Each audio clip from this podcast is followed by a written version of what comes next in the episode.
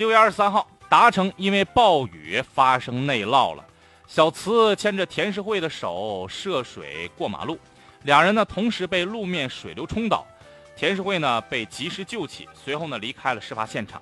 半小时之后啊，积水退去，小慈被发现的时候已经不幸溺亡了。七月三十号下午，田世慧呢在自家的门市上，不仅向多位找上门的人下跪，还遭受了十多分钟的辱骂，甚至曾被对方往脸上喷过口水。这找上门的人自称是十二岁的小女孩小慈的家属。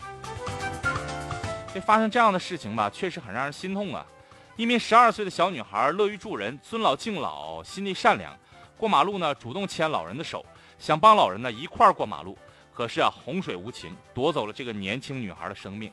这女孩家属呢也无法接受这个事实。我们可以理解哈，这女孩家属啊感到心痛、无助呢，我们也可以理解。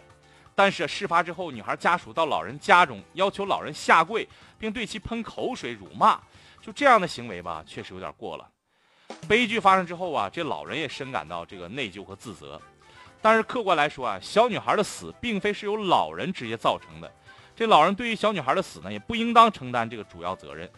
对于小女孩因为帮助老人过马路而发生意外的事实呢，女孩家属可以要求老人给予一定的赔偿，但这是可以理解的。但是吧，这女孩家属上门辱骂老人，要求老人下跪，那这个行为已经严重损害了老人的正常权益，甚至啊也涉嫌违反法律了。就在我们生活当中吧，经常会有一些这过激的行为，触犯法律的这个案例。比如说吧，在医院偶尔会发生这种医闹的事件，可能问题呢已经解决了，但是由于病人家属感情上没有办法接受，或者一些其他的原因，仍然在医院附近或者是医生办公室哭喊呐、打闹啊，严重影响社会公共秩序和医院的公正常的工作。遇到问题啊，明明可以走正常、合法、理智的程序解决。但是很多人呢，却选择了辱骂、打闹、人身攻击等等手段进行发泄，殊不知啊，这样的发泄方式已经触犯法律了。